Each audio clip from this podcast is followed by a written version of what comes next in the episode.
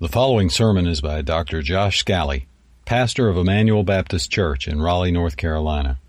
Please visit us at 2100 Noble Road in Raleigh or on the web at ebcraleigh.com. And now, here's Pastor Josh. The scripture passage that was just read for us prepares us very well for us to continue in Matthew today, and we are now in Matthew chapter 4. As we've been walking through the Gospel of Matthew, we have learned much about who Christ is. Chapter 1, Christ was introduced, the fulfillment of all the prophecies and all the promises of God in all of the genealogies come in Christ. In chapter 2, we saw that not everyone receives the good news well. Herod found it bad news that Christ had been born, and it reveals that in our hearts is a wrestling over who will be king. In chapter 3, we saw Jesus testified of who he truly is by the Father and the Spirit as he fulfilled all righteousness. But here in chapter 4, this passage is very, very helpful for you and I, and here's why. Sometimes, in a specific area in our life, or a specific struggle, or for a long season, we start to think that there is no hope for true change. But this passage deals with overcoming temptation and resisting the devil. And in it, we will see power and hope for true change. This morning, let's start by acknowledging some of the things we think are reasons we can't change maybe aren't true. Sometimes we think our circumstances define us. Pastor Tim Chester pastors in England, and he wrote about two older women in his flock, and here's what he wrote Dorothy and Naomi were two elderly women in my church. Both struggled with physical pain. Dorothy had a problem with her legs, and when you met her, she told you about her medical problems in great detail. They got her down and made her gloomy. Her conversation had one theme herself. In contrast, Naomi had had acute arthritis for many years, and her fingers were curled into fists. In the last months of her life, cancer ate away at her body she was in constant physical pain, often wincing, and yet her eyes shone brightly, and in conversation she spoke of God's goodness and asked other people how they were doing. The two women faced similar circumstances. If you had asked Dorothy, though, what was getting her down, she would have said it was her ailments. But Naomi responded to her circumstances in a very different way. The joy of the Lord was her strength. Therefore, one thing that we may wrongly think is the reason change is impossible is we may wrongly think that our circumstances define us and limit who we can be. But about 400 years ago, John Flavel, who lived in the 1600s and was a Puritan minister, wrote six common lies that Satan uses to convince us that hope and change is impossible. Here are his six. The first, in temptation, is Satan tries to convince us of the pleasure of sin. Look how pleasurable this will be. How could you ever stay away from such delights? A second way Satan tempts us and thereby can keep us from the actual change God has for us is through the secrecy of sin. No one will ever find out. This will never disgrace you. A third common lie that Satan uses is the profit of sin. If you stretch your conscience just a little, think of everything you could gain. A fourth one that John Flavel identified was the smallness of sin. Oh, it's such a little thing. Why are you even worrying about it? Why are you letting your conscience be pricked by it? You should never care about something so trivial. A fifth thing that Flavel pointed out that Satan may trick us about is that the grace of God we may use as an excuse to actually continue in sin, as Paul warned about in Romans 6. And a sixth thing that Flavel warned us that Satan may use to trick us is the example of others. Satan sometimes deceives us into thinking, well, better people than you have struggled, and God still found use for them. And so, why would you worry about it? So, what hope is there for us today as sinners who often are lured and sometimes even fail in temptation, and that sometimes believe that change is beyond possibility? What hope is there for us? And I believe today's passage actually gives us the ground for that. The title of today's sermon is Resisting the Devil. That text was read for us, but here it happens literally.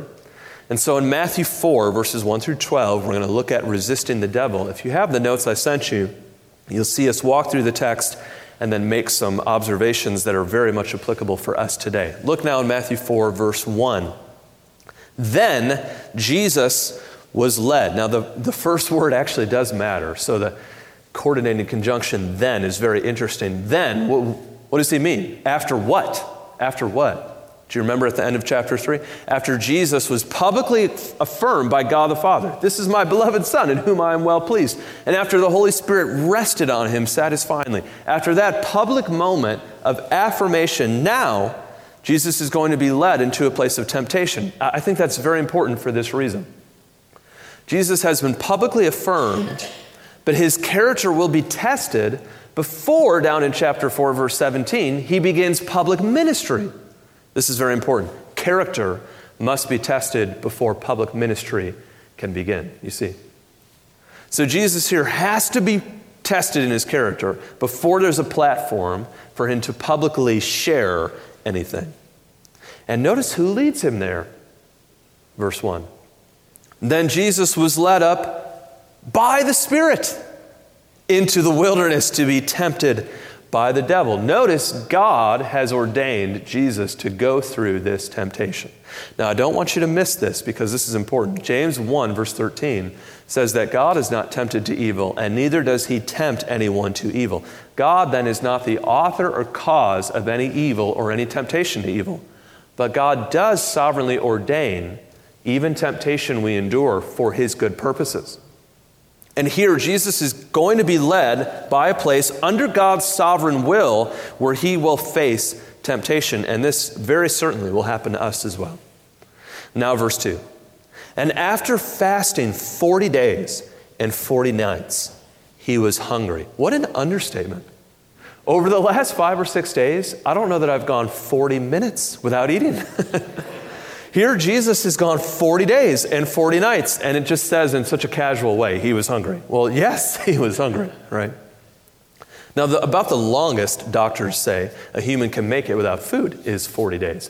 And during a fast, normally you'd still drink water, but here Jesus is at the, the end of human ability to endure without food. And of course, he's hungry. And now he's being tempted by the devil. God has a good purpose even through the devil's evil. But notice now the temptation. And here, if you have my notes, you'll notice that I've made a, a key point. Privilege is what Satan is going after. Look in verse 3. And the tempter, this is the devil himself, came to Jesus and said, If you are the Son of God, command these stones to become loaves of bread. Now, let me just tell you, most of the time, I try to keep my Greek and Hebrew in the study and not bring it out on Sunday morning. But every once in a while, it has to be brought out. This is one of those times. In the Greek, it's a, it's the Greek word, epsilon iota, plus the indicative mood. I know these are a lot of technical things, but it, it does matter. Here's why. A plus the indicative mood is what's called a first class condition, meaning it is a statement that is assumed true. Let me read from a Greek grammar and then explain why this matters. Here's what the Greek grammar says I'm quoting. First class conditional sentences express actions which are assumed true from the writer's perspective, even though it might be expressed with an if. In several contexts, like Matthew 4 3, it could be translated since. Right, here's why this matters. If you're reading Matthew 4 3 and you read Satan say to Jesus, If you're the Son of God, you might think Satan is saying, Hey, I'm not sure if you're the Son of God, but if you are, you should be able to do this. That is not at all what he's saying. This is a first class condition, and it could be translated since. Here's what Satan is saying Since you're the Son of God, since you have that position and privilege, why don't you take advantage of that position and status and just indulge yourself? Since you have position and power and status, just use it for your own advantage. You see, he's not saying prove yourself as the Son of God. Satan knows Jesus is the Son of God. He's saying privilege yourself as the Son of God for your own advantage. You see, the temptation is one of indulgence. Privilege your position and exploit it for your own good, like Satan did originally. You have position, you have gifts, you have power. Why not use them how you want to use them and make the loaves of bread appear on demand? But now notice how, how Jesus responds to the first temptation. Verse 4 But he answered, It is written. Do not miss that phrase. Jesus will repeat it every single time he responds, meaning every one of Jesus' responses is a quotation of Scripture. So, verse 4 But he answered, It is written, Man shall not live by bread alone. So, according to the Bible, I don't just need my physical needs met, I need more than that, but by every word that comes from the mouth of God. So, Jesus' answer is the Word of God gives me life and it satisfies me. Now, there might be a confusion here. Why would it be wrong for Jesus to eat bread? Why is it wrong for him to just snap his fingers and turn the loaves to bread? Why would that be bad? In the Old Testament, Israel had to go through the wilderness relying on God's provision at his time and in his way. Sometimes they got annoyed at waiting for God's provision at His time and in His way, and they tried to take matters into their own hands, and it always ended spectacularly poorly.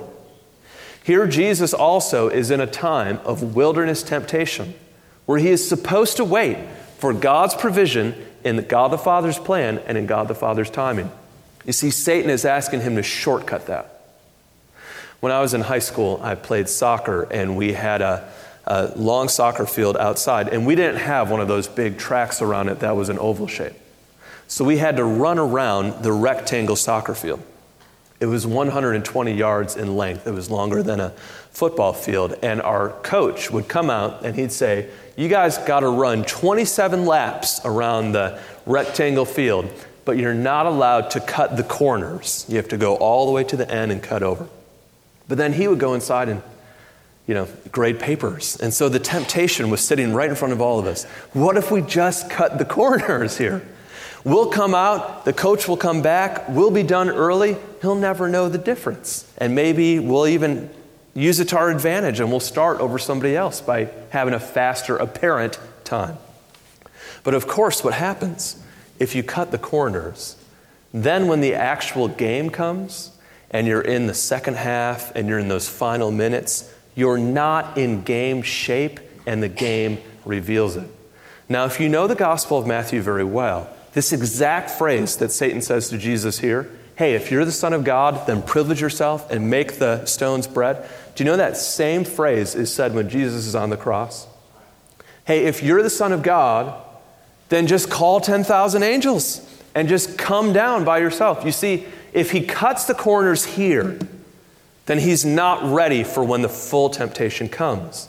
If you're thinking, no, Jesus doesn't have to grow. Oh, but friend, Luke 2, verse 42 says Jesus increased in wisdom and stature and in favor with God and man. Do, do you know that Jesus, when God be, became man, Jesus grew, but he did so perfectly?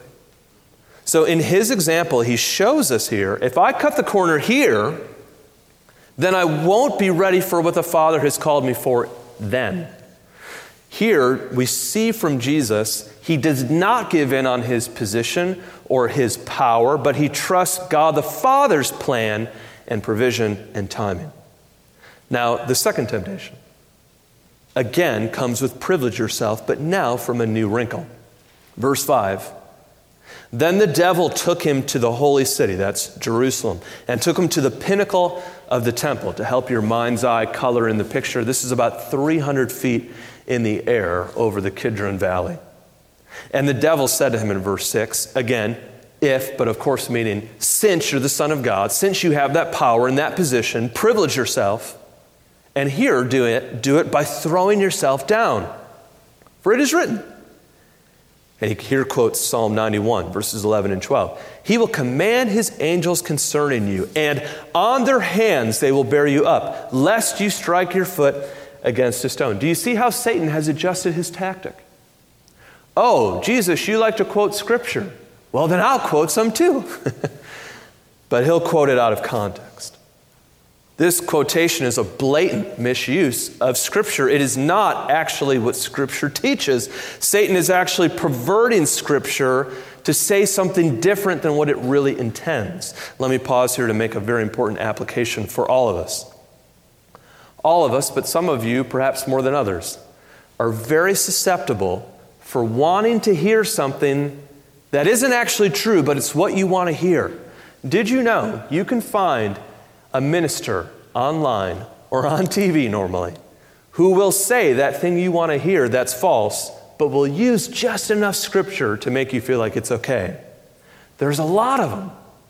In fact, 2 Timothy 4 warns that in the last days there will be people who have itching ears who want to hear what they want to hear, and they will gather to themselves teachers who say what they want to hear. Brothers and sisters, be more discerning with Scripture than allowing it to be perverted to say what you really want to hear in that moment, though you know isn't actually true. And you can learn how to do that by the example of Jesus. Look in verse 7. Jesus said to him, that is Satan, again or also. Wait, did you see what Jesus did there? Hey, Satan, I know you're quoting this verse, but there are other verses too. and they balance your misuse of this verse. See, Scripture interprets Scripture. And so when you know other Scriptures, then you don't abuse the ones that are easy to take out of context. I heard a joke on this once that always stuck with me. It's an old joke, maybe you've heard it too. Hermeneutics is the science of interpretation, and if we're not careful, we could use the Bible as if it's a magic eight ball, where you shake it, and then wherever you fluff through it and your finger lands, and you just roll with that. And, and, the joke goes like this There was a man who was using the Bible that way, like it was a magic eight ball, spinning it like a globe and just putting his finger wherever it landed. And the first scripture he came on said, Judas went out and hanged himself. He was like, I, I, don't know what to do now. So he flipped through it again and flipped through it again, and he put his finger wherever it landed. And the second scripture was, Go and do thou likewise. and he was really concerned now. So he flipped the scripture again. All right, this is third it, third time's the charm. Landed his finger on it, and it said, That thou doest, do quickly. So we surely should know better than to use the Bible that way. So, so when we hear something from the Bible that is leaning into the sinful inclination we have, like Jesus, our first thought should be wait, but over here it says. So, so there are balancing truths to that that remind us that God has more to say on the matter. So Satan is telling Jesus, why don't you do something stupid and then call it faith? Why don't you do something imprudent and foolish and call it faith? Why don't you just jump off and risk death because God promises He'll take care of people? But, but no, that's not faith, that's foolishness. So Jesus knows enough of the Bible to know, and now look in verse 7. Jesus now quotes from Deuteronomy 6 You shall not put the Lord your God to the test. Yes, there are Bible verses that tell us God can protect us, and praise God, those are true. But there are Bible verses that tell us to be prudent, to be wise, to be discerning, and they have to be balanced. So Jesus knows enough of the Bible to be careful there. But Jesus knows ultimately, just like the first temptation, he will not use his privilege to shortcut God the Father's plan or timing. Let me make an, an implication here, though, that's very important. See, Jesus is suffering and Satan's temptation is essentially why don't you just end your suffering? Surely God would not want you to ever be hungry or to ever experience suffering. Many people still think that. God the Father would never want you to ever experience any pain or any difficulty. But see, Jesus knows better than that. You see, the reality is, Jesus does not worship personal comfort. And therefore, he knows that sometimes the Father does ordain temporary pain for our good. See, therefore, he is able to trust. We should know that as, as Christians, all of us will have to be matured in our ability to trust God's wisdom, even through things that temporarily hurt. Think of in your own family when you have a young child and they cry and they're just an infant. What do you immediately do? You come and comfort them. But as they get a little older and they cry, there starts to be a moment where you don't immediately comfort them. And then at some point, they get to an age where they cry, and you're like, that's enough. and then at some point, they get to an age where they just don't even cry about that thing that was overwhelming them. This maturation process is necessary. Now, the third temptation. Look in verse 8.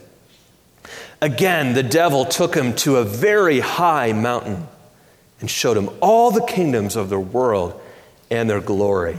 And he, that is Satan, said to Jesus, All these I will give you. Now, do you see why Satan is tempted in this way? Jesus has come to be King of Kings, but Satan knows that the path to that is the cross. And so Satan is tempting Jesus to skip the suffering part and go right to the glory. You see, Jesus, I'll give you all this, and you can skip the pain part, and you can have it. But Satan is always trying to sell what isn't his to give. And so we should consider the source of the person who's trying to sell us something. Have you ever looked at homes with a shady real estate agent? I remember when I did. I remember a real estate agent we had up north when we were first looking for homes. And he would take us out and say, Hey, look, this home has a deck. And I'd say, Can I walk on it? Ah, we don't have time. We need to get going. this home has a pool. Can we uncover it? No, just look at the pictures I showed you online. We'd walk in the basement. What's that black stuff on the wall? I think it's mold. No, it's artistic decor. Let's keep moving. uh, that's how Satan works too. Let me show you the kingdoms of this world and all the glory you have. Just don't zoom in and look at them too closely. Let me show you all the wonder you'll have, but just don't read the fine print and what you'll have to eventually give up. Uh, and don't consider the person who's selling it to you. Look at how the verse ends. All these I will give you what?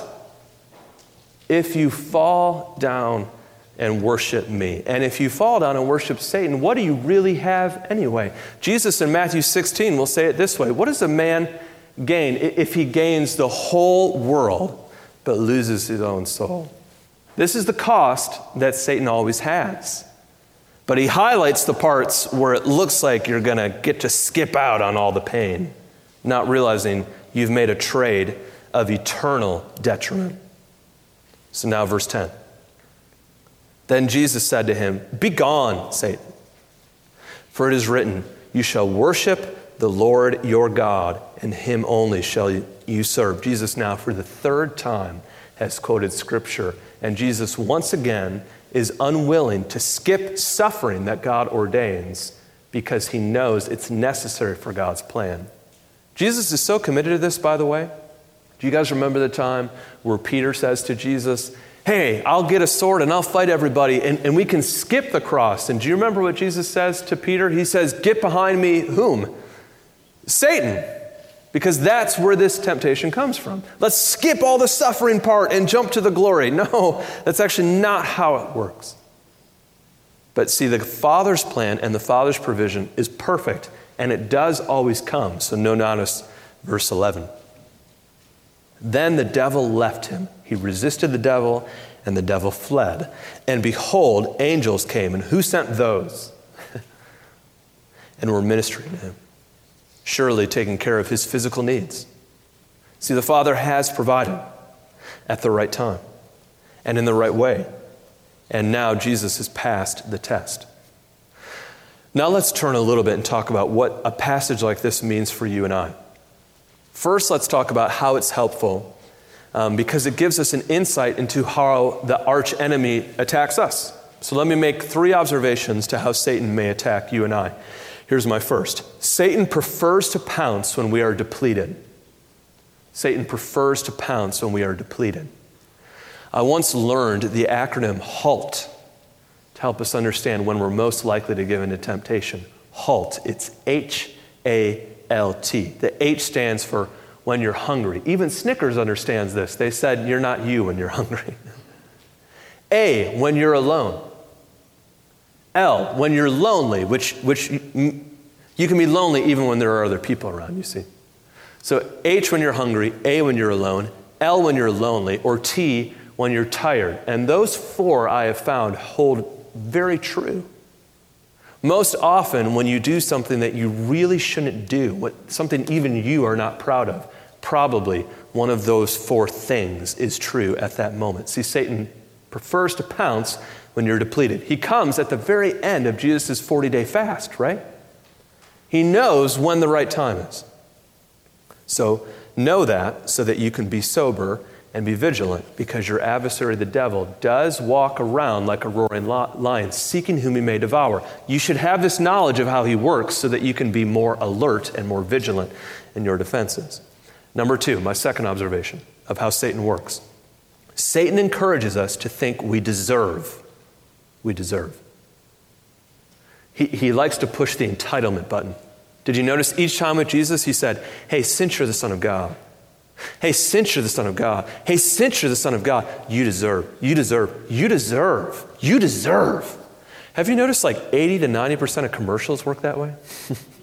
you deserve, you deserve, oh, you deserve, oh man, if anyone's worked as hard as you, you deserve, you deserve this. I've noticed this is something that scares me and that I often pray about in my own life. Have you noticed the wheels normally don't come off at the beginning? It's normally the second half. People, they're like faithful for a while. They start out, life's hard. They, they trust the Lord. But no, that second half, though, is when it all falls apart. I, have been reading Second Chronicles at home, and this happens over and over and over and over with the kings of Israel and Judah. King Asa, when he was a young king, he depended on God, he relied on God, he was humble, and God did great things. But then on the second half of life, he had success, and the kingdom was going well, and he started to read his own press clippings. Look at what a good king I've been. Look at how powerful the kingdom is. You know what? I used to rely on the Lord for victory, but maybe I'll just partner with the Syrians this time. And the Lord comes to him at the end and says, In your youth, you relied on me, and I strengthened your hand, but now you have abandoned me, and I abandon you. For the eyes of the Lord seek to and fro to find those hearts who rely on him. You see, I pray this for myself. I do not want to be unfaithful in the second half. And that's why it's so easy to fall into the we deserve lie. In fact, we can even do that with grace. Well, God's been gracious. Surely God will be more gracious. We deserve to take advantage of these opportunities. See, there's a fine line between using grace as a remedy for sin or as an excuse to continue in sin. I think that, like most helpful author on sin and temptation in the history of the church is John Owen. He, he really spent his entire life working on that topic. And here is a quote from him that's thick but I hope you'll catch it because I think it's very, very helpful. John Owen wrote Here then is where the deceit of sin intervenes. Sin persuades us to dwell upon the notion of grace and diverts our attention from the influence that grace gives to achieve its proper application in holy lives. From the doctrine of assured pardon of sin, it insinuates a carelessness for sin. The soul, needing frequently to return to the gospel grace because of guilt, then allows grace to become commonplace and ordinary. Having found a good medicine for the wound, it then takes it for granted. Think of Titus 2, where it says, For the grace of God has taught us to deny ungodliness and worldly lust and to live soberly and righteously in this present age. Grace is a healing balm for us as sinners, but grace should never be an excuse to continue in sin. We deserve is the lie. Now, third, here's the third observation from how Satan works with Jesus and therefore how he works with you and I. Satan twists Scripture. Satan twists Scripture. Therefore, we must rightly divide the word of truth. Did you know that Satan's, and this is, I'm using the term technically and literally, Satan's literal oldest trick in the book is to reframe what God said? Do you remember that with Adam and Eve? Did God really say? Has God really said? Literally, the oldest trick in the book. Is that really what it says? Is that really what it means? That's still how he does it. This is such a subtle danger, we sometimes don't realize we're falling into it even when we're trying to fight against sin. We can use Christianese language that's a little off course, even in our battle against sin. Jerry Bridges writes God wants us to walk in obedience, not always constant victory. Our problem, Bridges continues, is that our attitude towards sin tends to be more self centered than God centered. We might be more concerned about our own, quote, victory over sin than we are about the fact that our sins grieve the heart of God. See, you can even twist Christianese in the way you try to fight sin. But now, let me give you some good news. Why is Jesus' success so important for you and I? Why is the fact that he resisted temptation in this passage such good news for you and I today? I first need to show you why this pattern is purposeful. Satan is in the sorry, Jesus was led into the wilderness by the Spirit to be tempted by Satan for 40 days and 40 nights. How long was Israel in the wilderness? Do you remember? 40 years. Do you think that's coincidental? Now, Israel's in the wilderness for 40 years where they fail. Jesus is in the wilderness for 40 days where he succeeds. Did you know that every scripture Jesus quotes here is one from the wilderness wanderings? Deuteronomy 6, 7, and 8. That's no accident. Jesus is quoting to show that he has obeyed where God's people have failed. Jesus has succeeded where saints have sinned. Jesus has come through to be the true Son. He's not just a pattern, he's a counter pattern. Notice the t- conditions in which Satan chose to tempt Jesus. It's the end of his health and it's the wilderness. It's the worst possible conditions. But do you remember where Satan chose to tempt us, our original ancestors, Adam and Eve? What were the conditions like for them? they were as good as they could possibly be. Jesus succeeds in the harshest possible conditions. We failed in the best possible conditions. As Romans 5:12 says, when Adam sinned, all sinned. In Adam's fall, we sinned all, as we say it in the Catechism. See, Satan comes to Jesus and says, Hey, since you're the Son of God, why don't you privilege it and use it for your own advantage? But praise God, Jesus did not fail. And unlike us, he trusted and obeyed the Father. This irony of Jesus' ability to be what we should be appears throughout the Gospel of Matthew. Jesus is hungry, but instead he feeds others. Jesus grows weary, but he offers others rest. Jesus is the King of Kings, but he pays tribute to Caesar. Jesus is called the devil by his oppressors, and yet he casts out demons. Jesus dies the death reserved for a bad sinner, yet he actually dies to save people from their sins. He is sold for 30 pieces of silver, but he's actually giving his life a ransom for many. He refuses to turn stones to bread to feed himself, but yet he'll give his own body as the bread of life to all who believe. Jesus subverts every expectation because he succeeds as the only true Son of God. And in fact, rather than privileging his status, he takes upon the form of a servant, is made in the likeness of death, and humbles himself not to any death, but the death of a cross.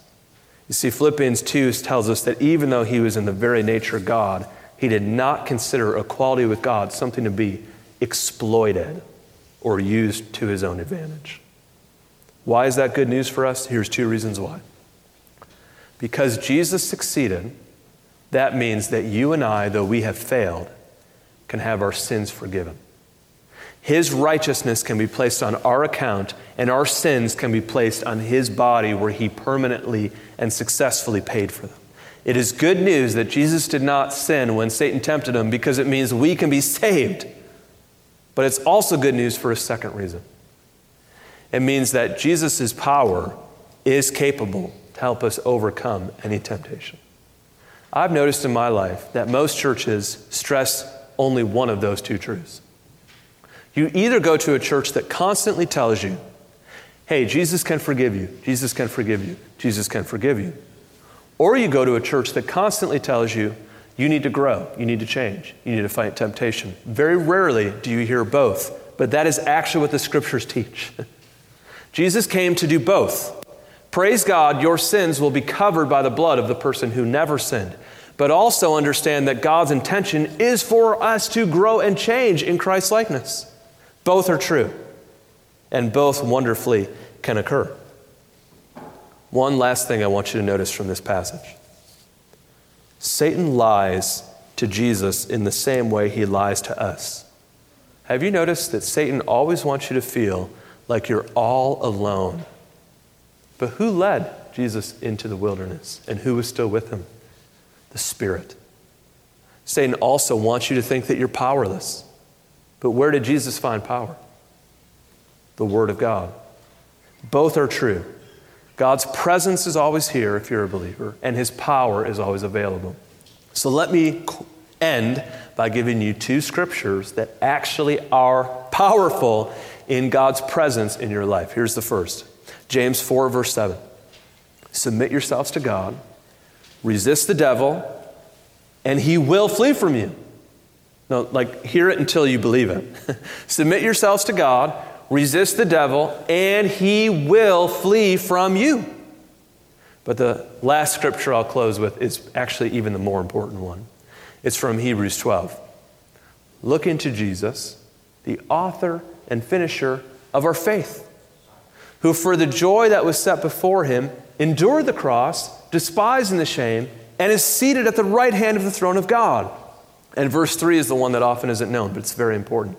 Consider him. Consider him who endured such hostility from sinners against himself, so that you may not grow weary or faint hearted. So look to him and consider him. If you're here today and your sins haven't been forgiven, then look to him for salvation. And if you're here and you are a sinner saved by grace, still struggling with the temptation of the devil, look to him and consider him for the power to resist and overcome what seems irresistible and insurmountable. Let's pray this morning. Dear God, I thank you that the Bible says, Greater is he that is in you than he that is in the world. Let us never think that we are powerless to the attacks of the enemy. We have the helmet of salvation, the shield of faith, the sword of truth the breastplate of righteousness. Lord, in every way you have made the man of God able to withstand the attacks of the enemy. And so, one of the enemy's most common lies is that you have to fail. You're going to fail. You can't succeed. You're all alone. You're powerless. What a lie. Christ is with us and he will never forsake us. Christ has succeeded. He has risen victoriously. He survived in the wilderness without ever sinning, and he is now seated at the right hand of the throne of God, interceding for us and working in us. Therefore, there is nothing that he is unable to change. In fact, the Bible promises us again He has made in every temptation a way to escape so that we are able to bear it. So, Lord, do not let us believe the lie of Satan. But ultimately, what we are most thankful for is this we do sin. We have sinned. And when Satan tells us we're sinners, he's right. But praise God, the author and finisher of our faith is Jesus. Because though we have failed, and though Adam and Eve failed in the best possible scenario, Jesus succeeded in the harshest. And he went to the cross to deal with our sin definitively, and he rose victoriously.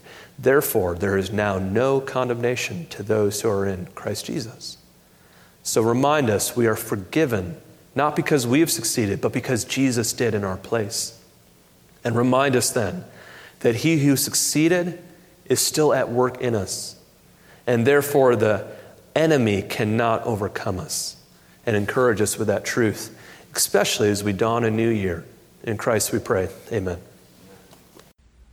You've been listening to Josh Scally, pastor of Emmanuel Baptist Church in Raleigh, North Carolina. For more information and free access to other messages, go to ebcraleigh.com. That's E B C R A L E I G H dot com.